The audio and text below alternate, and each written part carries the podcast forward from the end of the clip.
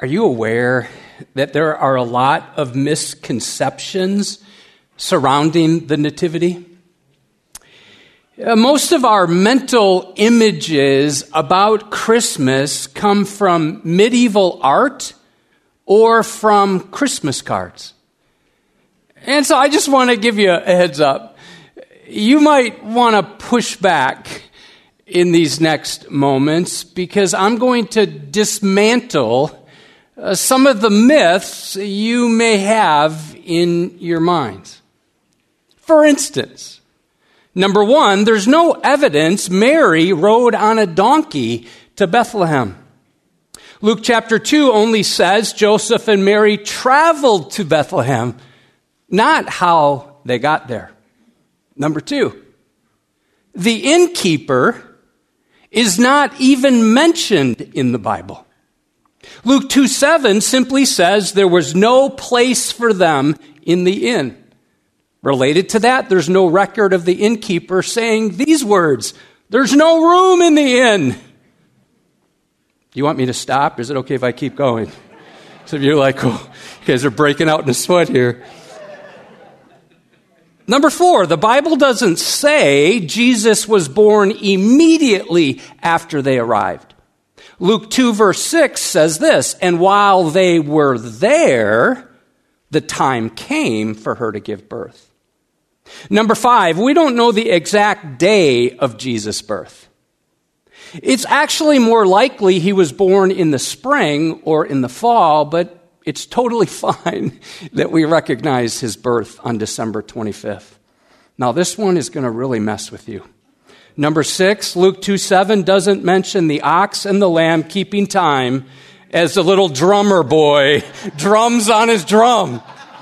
I can't find it. I looked for it. I couldn't find that one.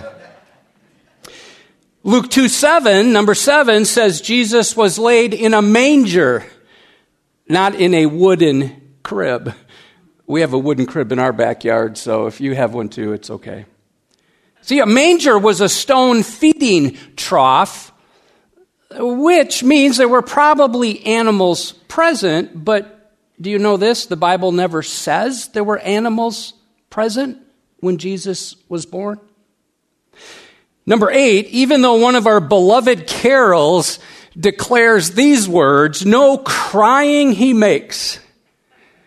I just want to say it's very likely baby Jesus cried. Well, just extrapolate. Later, when Lazarus died, the Bible says what? Jesus wept. Remember, Jesus is fully God and fully man. In addition, Hebrews 2:17 says, "Therefore he had to be made like his brothers in every respect, so that he might become a merciful and faithful high priest in the service of God to make propitiation for the sins of the people. Number nine, the Bible doesn't say the angels sang. You're like, what? No, Luke 2:13 indicates the angels were praising God and saying. Luke 2 7 doesn't say the angels were present at his birth. You're like, no, what? Though it's likely they were, but the Bible doesn't say they were there at his birth. Number 11, Matthew 2:11 never says there were three wise men, but does mention three gifts which were given. Hey, while I'm talking about wise men, there's no indication they came on camels either. It just says they came. Number 12, speaking of the wise men, they did not arrive the night of Jesus' birth. Now that messes with our nativity scenes, doesn't it? No, it's more likely they came up to two years later. Matthew 2:11 indicates they went into you can look this up went into the house and saw the child Greek word for toddler Number 13, contrary to most manger scenes, the Bible doesn't state there was a star over the place where Jesus was born. Well, you can look this one up. The star is mentioned three times in Matthew chapter 2, indicates that the star caused the wise men who studied the skies, right, to head out on a journey. And when they got closer, the star guided them to the what? House where Jesus was. Well, we're continuing in our series called The Cast of Christmas. And so far, we pondered the Old Testament prophecies and how they've been fulfilled with pinpoint precision by the birth of Jesus. Last week, Pastor Ed did a super job explaining the roles of angels in the Christmas narrative. And I'm so glad to be part of a team of pastors who know how to preach. He did a great job. We were up in Wisconsin for my mom's funeral for that. So, yeah. So, for our three Christmas Eve services, we're going to focus on Jesus, the main character of Christmas. Well, let's circle back to the shepherds. Most of us don't give them a second thought. Well, today, let's give them a second thought. That serene Christmas card image of sweet shepherds singing songs by the campfire, that's probably a bit exaggerated. We've sentimentalized the shepherds. Shepherds were actually ostracized, they were shiftless, often very dishonest. They were more likely to be cussing than singing carols. Aren't you glad you came to church tonight? but throughout Israel's history, uh, shepherding was a very noble profession. Think of Abel. He was the first to have that occupation, followed by Abraham, Isaac, Jacob, Moses, David. God calls himself a shepherd. And guess what? He compares us to sheep, which isn't a compliment at all. But by the time we come to the first century, shepherding has lost its luster. There were few jobs more demanding or more degrading than being a shepherd. Shepherds made up the lowest class of people. They came in just ahead of the lepers. The Talmud, which is a collection of interpretations from the rabbis, says this, quote, no help is to be given to heathen or shepherds. And so these simple shepherds were considered ceremonially unclean because of the nature of their work. They were unable to attend any religious services. As a result, they're isolated and forgotten.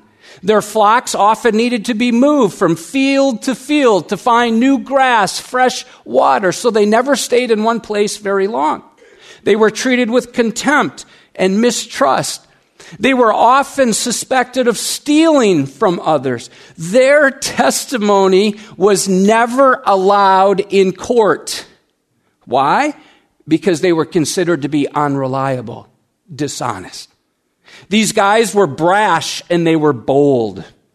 They lived away from society, which as a result made them very unappealing to most people. Most of them had foul mouths and were accustomed to fighting.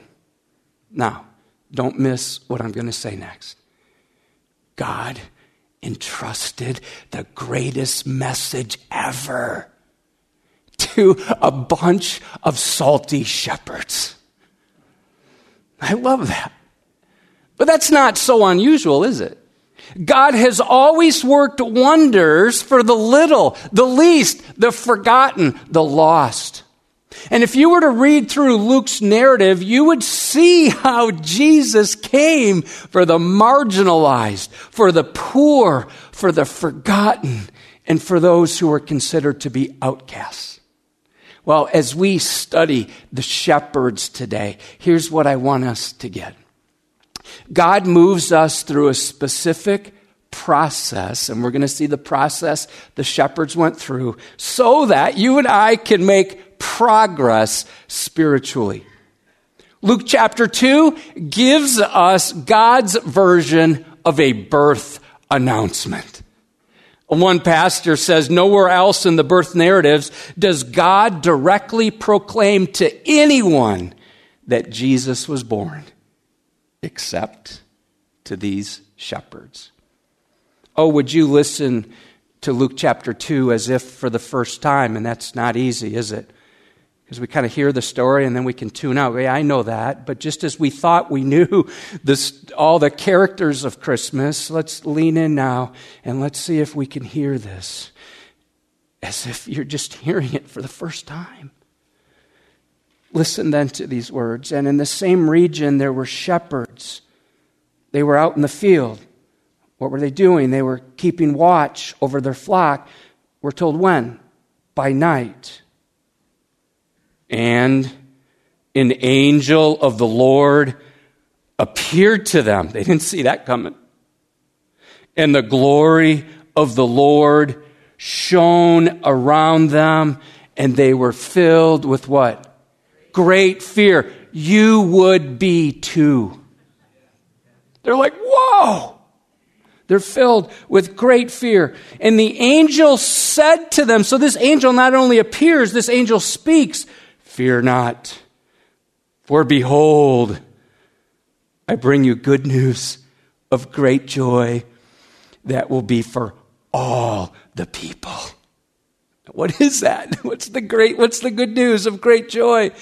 For unto you, shepherds, is born this day, tells us where, in the city of David, that's Bethlehem, a Savior who is Christ the Lord. And then, so they don't miss it, they're given a sign. This will be a sign for you.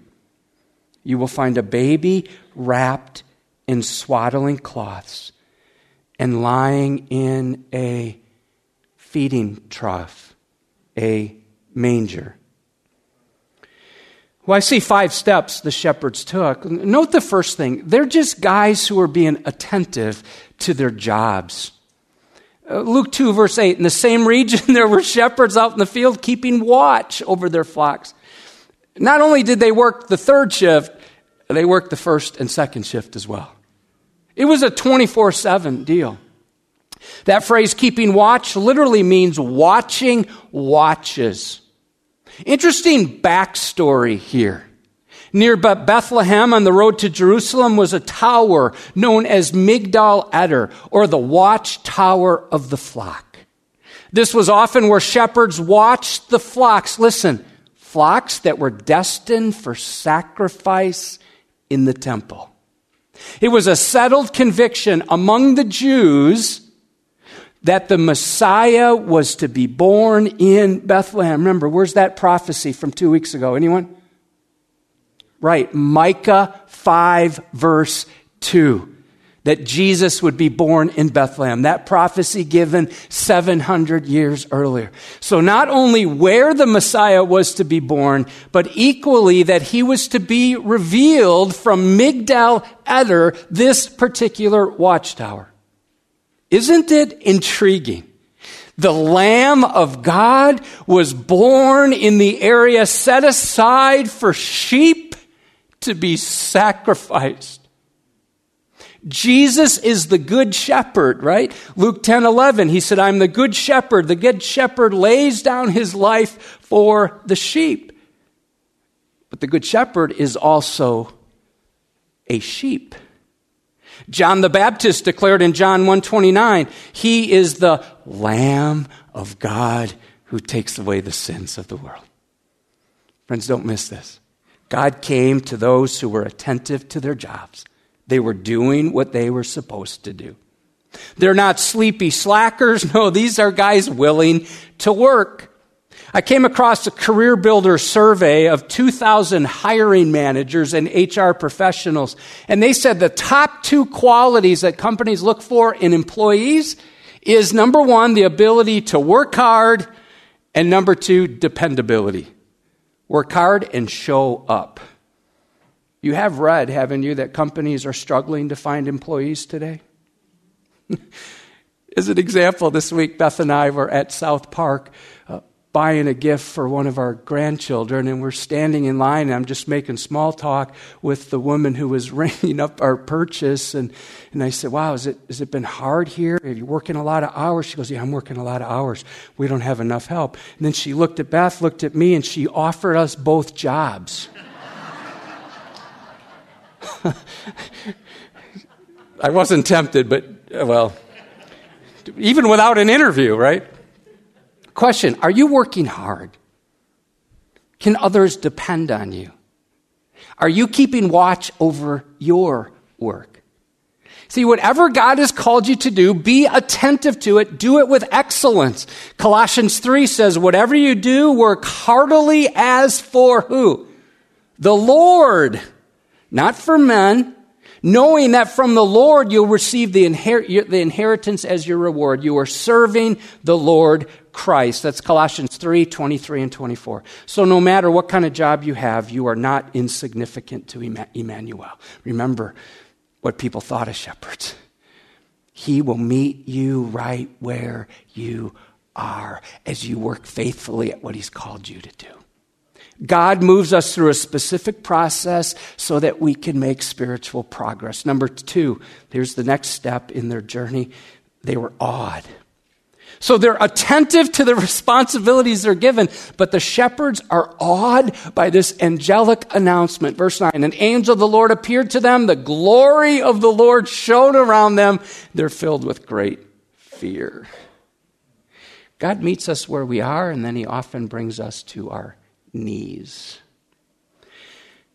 God's Shekinah glory lights up the sky, and these tough guys shake in their sandals. The word appeared can refer to a sudden assault. The narrative is designed to impress upon us the sudden and unexpected arrival of Adonai's angel on this silent night. For the first time in centuries, the glory of God has returned to earth. Remember, there's been 400 silent years. And now an angel appears. And that cry expressed in Isaiah 64 1 is being answered, Oh, that you would rend the heavens and come down. The heavens now have opened. The angel has come down. Now I was pondering that. Maybe the shepherds were terrified because they didn't know if this was an angel of judgment or not. Maybe they're like, uh oh. Maybe the angel had been sent as payback for their raunchy jokes, their bad language their sticky fingers. Maybe they're worried their sins were catching up with them and they're about to be vaporized. Whatever the case, they were in awe. And it would take a lot for these tough guys to be terrified. I wonder if Judges 13:22 was in their minds, we shall surely die for we have seen God. like it's over to be sore afraid. Don't you love that phrase? That's the phrase Linus uses in Charlie Brown's Christmas. That's the King James, sore afraid. And perhaps the Bible you're using says greatly afraid. It literally means this to fear with great fear. Whenever somebody comes face to face with God's holiness, they cannot help but fall apart because of their own sinfulness. Peter had a similar response. Luke 5 8, he said this to Jesus Get away from me, Lord, for I'm a sinful man. This week I spent some time contemplating the miracle and the mystery of the incarnation because I, I need to grow in awe. And my guess is you do too. So I just spent some time jotting down some phrases. The infinite became an infant the sovereign as sacrifice. The great I am became incarnate. The deity in diapers. The immortal took on mortality. The ancient of days became the infant of days. The word came to our world. The maker of man became man. And finally, the God who is Lord is the Lamb of God. Question Do you marvel at the Messiah? As you focus on what happened at Christmas, are you in awe?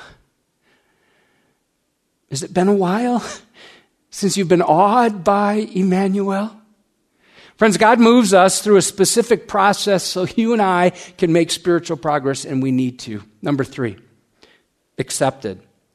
So these angels, who are very attentive, are now filled with awe, and then they accept the message of good news. I'm in verse 10.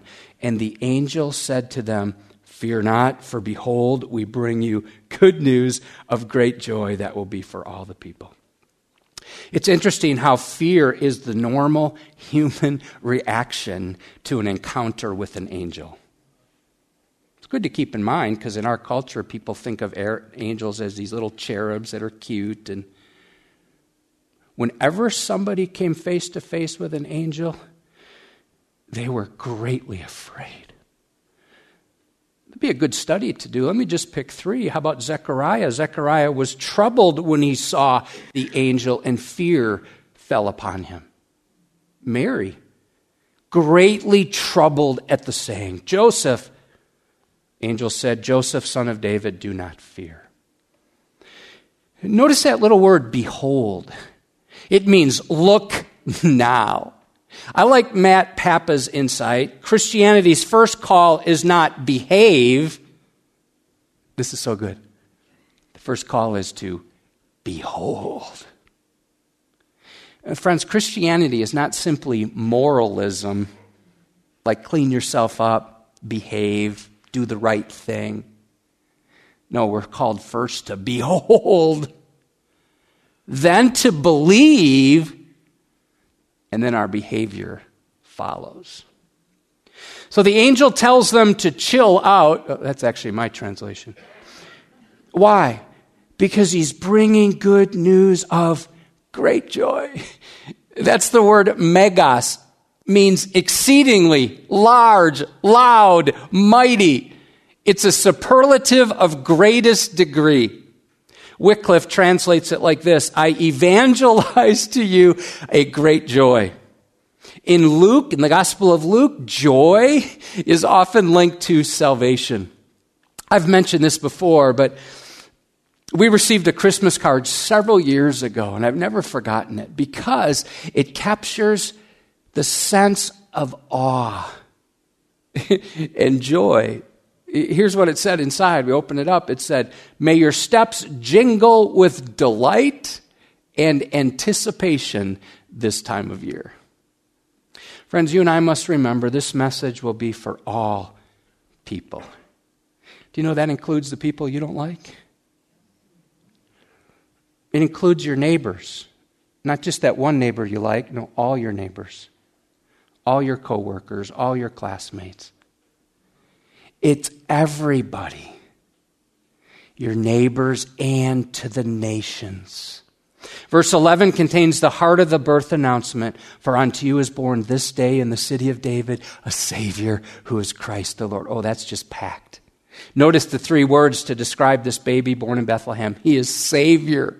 He's the one who will save us from our sins. The name Jesus means the one who saves. He is Christ. That's in Hebrew, it's Messiah. It means the anointed one, and he is Lord. That's the Hebrew word Adonai, referring to master or owner. It speaks of his right to have total possession of everyone and everything, and inherent in that is our need of absolute submission to him. That's quite a birth announcement that these shepherds received. The shepherds are told what to look for in verse 12. This will be a sign for you. You'll find a baby wrapped in swaddling cloths and lying in a manger.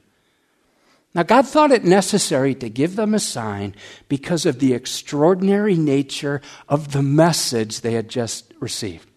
This sign has two parts, right? Baby wrapped in swaddling cloths and lying in a manger. Manger.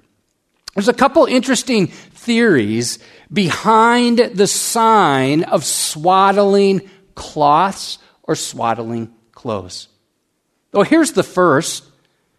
In the harsh countryside of the Middle East, sometimes people would die when they were on long trips. And so, to be prepared for that possibility, travelers would take this long, thin, gauze like cloth and wrap it several times around their waist under their clothing.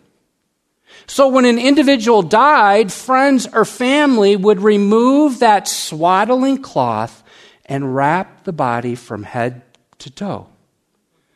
Now, in this theory, and it's a theory, we don't know exactly, the baby Jesus could have been wrapped in Joseph's death cloth. See, the sign for the shepherds was a baby prepared for death. Interestingly, the body of Jesus would one day be wrapped in strips of cloth for his burial. He entered the world bound and he exited the world bound. Not really, right? Because he rose from the dead. Well, there's a second possibility behind this sign. And I did some digging into this, and on this one too, I'm not entirely certain. But here's what I discovered. According to Jimmy DeYoung, who quotes Alfred Edersheim, an expert on Jewish life, the primary task of these particular shepherds was to raise male lambs without blemish firstborn male lambs without blemish for temple sacrifices. So when a firstborn male lamb was born, the shepherd would catch the kid, wrap it in swaddling cloths, and place it in a manger until the mother came over and introduced herself to her baby. It was a way to make sure that lamb, that kid, didn't get hurt or injured. One commentator writes this that these strips of cloth could have come from old priestly garments Uh, that were used to light the menorah in the temple and then reused to wrap sacrificial lambs at birth. Here's what one commentator writes When the shepherds looked at Jesus wrapped in old priestly garments, they saw their Savior, the great high priest, who is both the Lamb of God and the light of the world wrapped in swaddling cloths and placed where? In a manger. Now, it was common to see babies swaddled. Moms do that today. Holds them tight, helps them be, feel secure. but it would have been very unusual to see a baby swaddled and lying in a feeding trough. Well, suddenly, a whole regiment of rejoicing warrior angels fills the sky. Remember, if you read Luke chapter 2, first there's one angel who gives the message, and then the whole sky fills up with them. And they praise God in this thunderous voice Glory to God in the highest, and on earth peace among those with whom he is pleased. The glory of God extends grace to those who are out of place and peace to those who have no peace. Now, we know the shepherds welcomed this message favorably. How do we know that? Well, look at verse 15 of Luke chapter 2. When the angels went away from them into heaven, the shepherds said to one another, Let's go. Let us go over to Bethlehem and see this thing that has happened, which the Lord has made known to us. Hey, have you favorably welcomed the message and have you allowed the Word of God to work in you? God's good news is a gift that must be received in order for it to be activated in your life. It's one thing to say you accept it, it's another to act on it. The shepherds acted on it. Knowing must lead to going. God moves us through a specific process because He wants you and I to make progress spiritually. So, first, they were attentive, and the shepherds were in awe. Then they accepted the message, and note next, they acted on it. They went to see so they could witness what had taken place. I'm in verse 16 now. And they went with haste. And they found Mary and Joseph and the baby lying in a manger. That word haste has the idea of, come on, hurry up, don't delay, let's go. That really is the first Christmas rush. it's amazing. Think about this. Normally, shepherds receive their pay for protecting their flock. And now they say, let's leave and go find this baby wrapped in cloths lying somewhere in a manger. Oh, on top of that, shepherds were slow, patient in their movements. They didn't want to spook the sheep. They walked slowly. Well, here it says they went with haste. Friends, the Bible's clear. Acceptance must lead to action. Or James 2 7 says, So also faith by itself, if it does not have works, is what? Dead. They could have doubted. Maybe I would have. Maybe not with all those angels. They certainly could have delayed. But they decided to mobilize and then they moved. Let's notice what these first responders did. First, they went and saw. First thing they did was bounce to Bethlehem so they could see this baby with their own eyes. And the word found means to find after a thorough search. I picture these guys looking everywhere for this baby wrapped in swaddling cloths and lying in a manger. Check out these ironies. First, unclean shepherds come to a manger to see the Holy of Holies lying in it. Second, the shepherds left their flocks behind to visit the sinless Lamb of God. Third, a millennium earlier, King David kept watch over his sheep in these same fields outside Bethlehem. And now these shepherds see the son of David born in the city of David. Fourth, the shepherds, shepherds are captivated by the creator born as a creature. This makes me think of 1 Timothy 3:16. Great is the mystery of godliness. It's, it's a mystery, and it's a great mystery. What is it? God was manifest in the flesh. So they went and saw, but notice next, they left and they shared. They didn't spend a lot of time there. I'm in verse 17. And when they saw it, they made known the saying that had been told them concerning this child. The phrase made known means to make known in such a way that people can understand. Well, let me just point out something. Their message has nothing to do with the angels. They're not like, whoa, we saw these amazing, amazing angels. It was incredible. Would you also notice there's no mention of Mary? There's no worship of Mary. There's no veneration of Joseph. It's all about who? Jesus. It's all about Jesus. And they go and they share that message. They came to see the Savior, and now they head out to herald the good news about him. They were all about sharing the news concerning this child. Listen, have you ever thought of this? You and I are here today because they couldn't keep quiet. They're the first ones to get the announcement. And they left and told the news. They didn't hang around the manger because, as the world's first missionaries, they knew they were now managers of that message. Verse 18 describes how the people respond, and all who heard it wondered at what the shepherds told them. I'm sure they did. They're like, What? To wonder means to be amazed and astonished. By the way, that, that word wondered is used 12 times in the Gospel of Luke to show people's response to Jesus. Which leads to a question Are you astonishingly amazed when you consider what Christ has done? Listen, if you're not saved yet, you need to come and see the Savior. If you are saved, it's time to go and share the Savior with others. It's not enough to just say you have faith or to feel good about something. There comes a time after seeing that you and I must be involved in sharing. God moves us through a specific process so we can make spiritual progress. I see one more step in the process God took the shepherds through.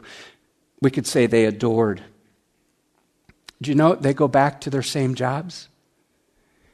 But they don't go back as the same people.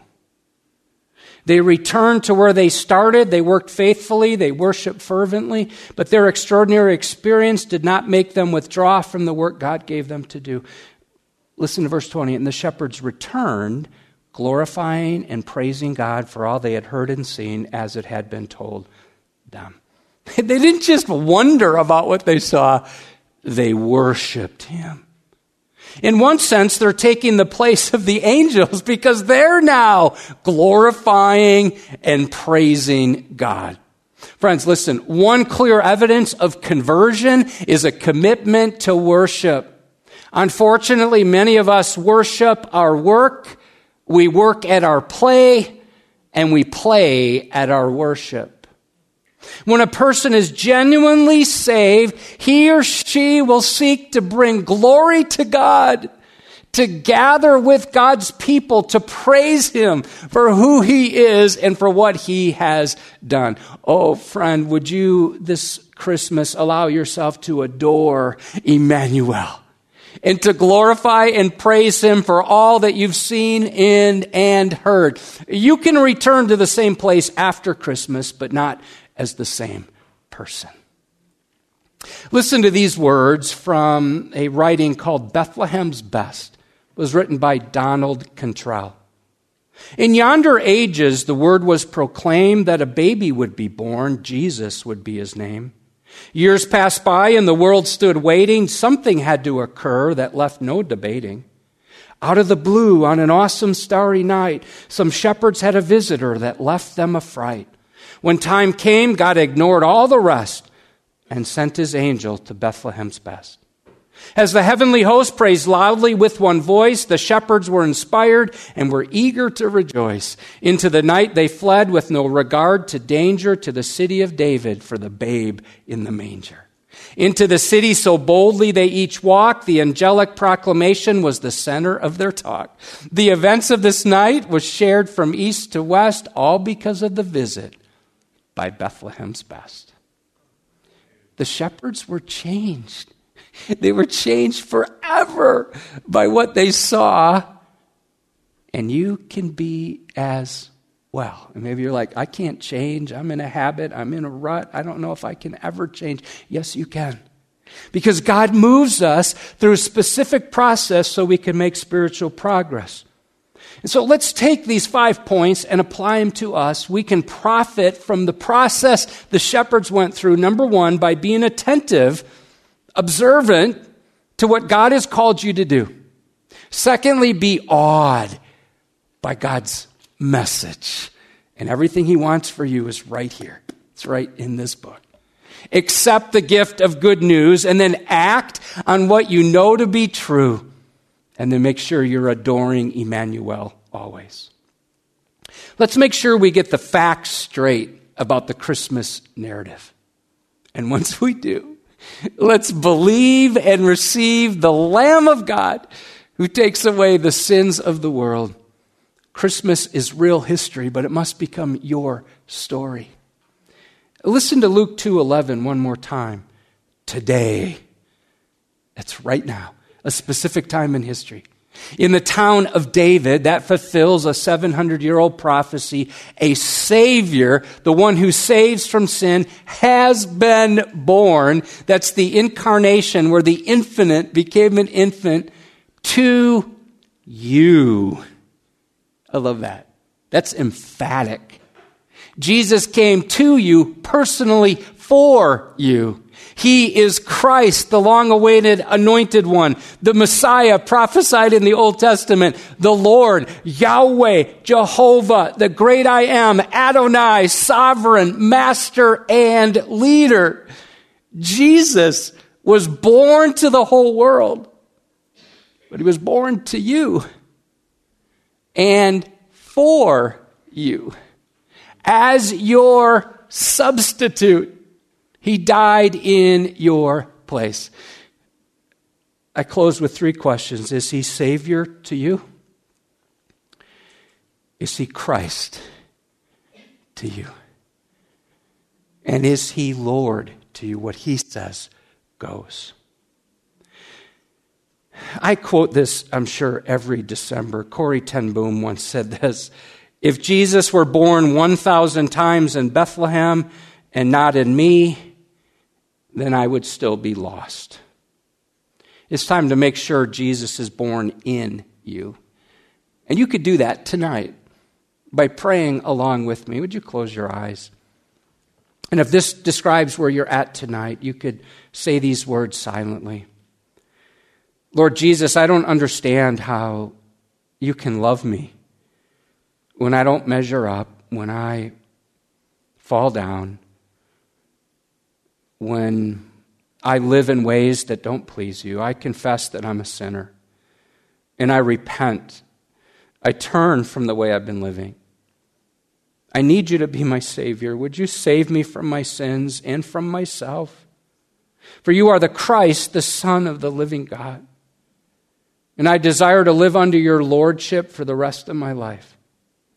Thank you for not only being born, but for dying in my place and rising again so I can be born again. I now receive the gift of salvation and forgiveness. I ask you, Jesus, come into my life. Make me into the person you want me to be by enabling me to bring glory to you and good to others.